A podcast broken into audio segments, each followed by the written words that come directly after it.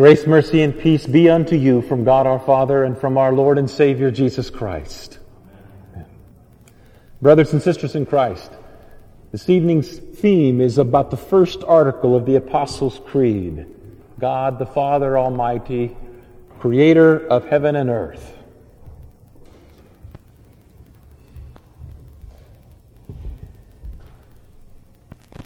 It has crept in and continues to creep in to television shows that you and I thumb through. Whether it's Discovery Channel or National Geographic Channel or Science Channel, something is made of the point that there is not God who created the heavens and the earth. It is all explained with science. Now, science has at times come into conflict with the church. And science at times has come into conflict with itself. The difficulty is honesty with science. When God gave us the first chapters of the book of Genesis to explain how everything came into being that has come into being, He did not go into intricate science detail in order to explain all of the hows in other words, he really said, I am the creator. And it is an article of our faith. It is not. It is not a provable matter beyond a shadow of a doubt with science. It never will be. No different than Christ's resurrection is not a provable fact with science. His healing of the blind man, his raising of Lazarus, None of those miracles of our Lord Jesus Christ, God in the flesh, are provable by science, and yet they are a part of our faith.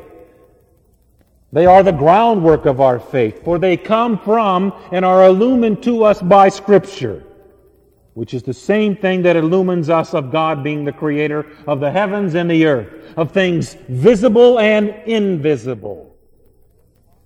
In fact, I hope you noticed that in the Colossians text,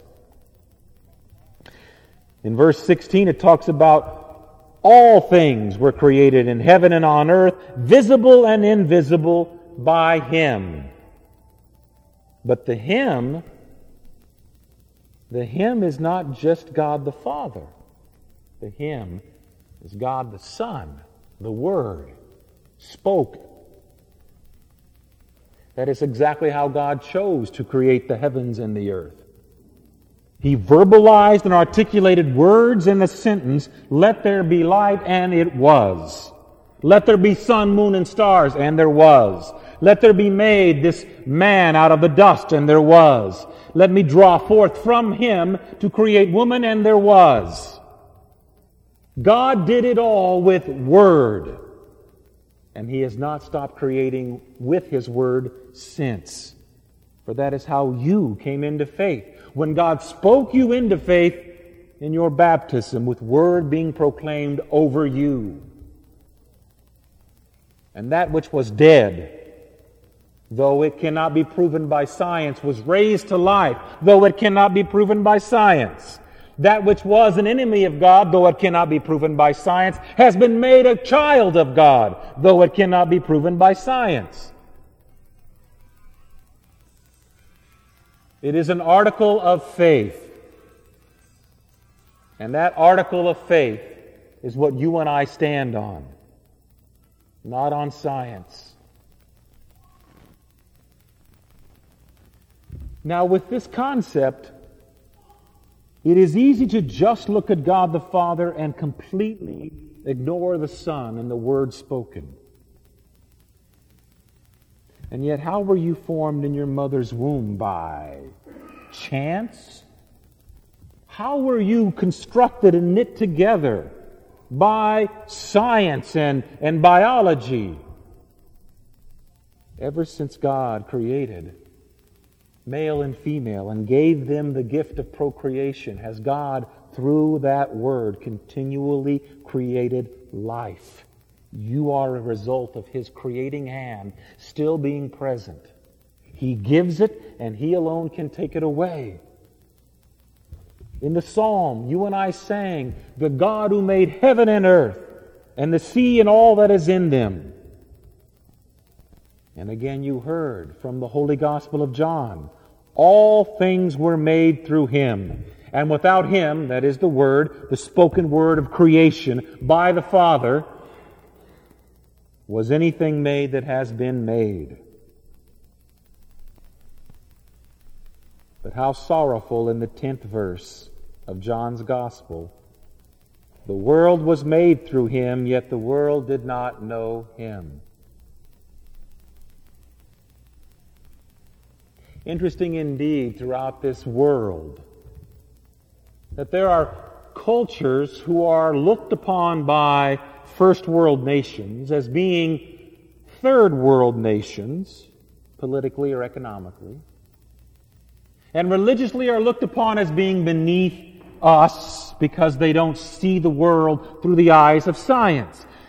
They look at this world as being very much created by God, whoever that God may be.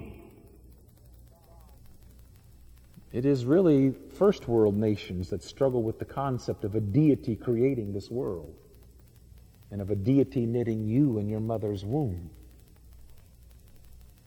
But you and I have been given the gift in our baptism as God's baptized child to confess our faith in the Father who is the creator of all things. And it is not explained nor proven by science. And in fact, science in this world will pick at your and my faith, pummel it regularly, shouting at us and yelling at us and castigating us to prove, prove, prove. It is not our job to prove. Our job is to proclaim what we believe as God baptized child. God will do that in and of himself. Now, there is a moderating position which many in the world like to take up. The biggest church in the world that has taken this moderating position is the Roman Catholic Church, where they say what has been explained by science was done by God the Father in His creating of the world, as if evolution and all that goes along with it, and God's creating everything in six days, comes together and it's, that's really how it's all done. That, my brothers and sisters, is a compromise. A very large compromise. A kowtowing to science and reason, and not an elevation of God's revelation to us in Christ Jesus, where the Word was spoken, where things became what they are by Him calling them into being. That is how God has done things. Why is it so important? Isn't it interesting that there are many Christians who are willing to blend this moderating position? What keeps them from blending the position that Christ died for the ungodly?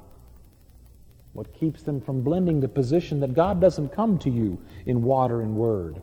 God doesn't feed you his flesh and blood with bread and wine. God does not speak to you through a word written by fallible men.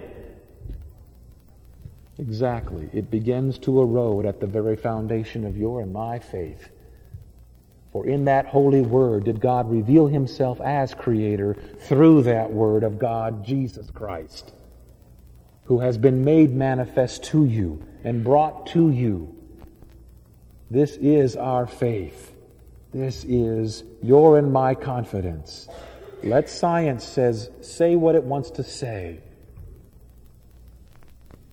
We know by faith what God has revealed in the name of the one through whom he created all things, Jesus. Amen. The peace of God, which passes all understanding, keep your hearts and minds on Christ Jesus to life everlasting. Amen.